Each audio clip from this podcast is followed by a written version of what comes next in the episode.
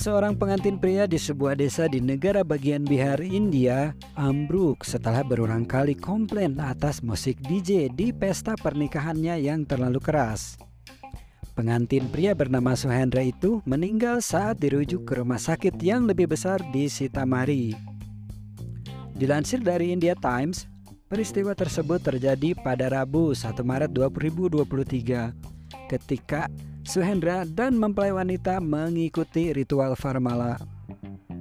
Sebelum prosesi dimulai, Suhendra sebenarnya sudah mengeluhkan suara musik dari DJ yang terlalu keras di prosesi pernikahannya. Namun, komplainnya itu tidak terlalu ditanggapi dan alunan volume alunan musik tidak berubah. Ketika ritual Farmala berakhir, Suhendra jatuh di atas panggung dan langsung dibawa ke rumah sakit setempat untuk mendapatkan perawatan. Para dokter di rumah sakit tersebut menyarankan agar dia dibawa ke rumah sakit yang lebih besar di distrik Sitamari untuk mendapatkan perawatan lebih lanjut. Akan tetapi dalam proses pemindahan ke rumah sakit di Sitamari, Suhendra meninggal dalam perjalanan.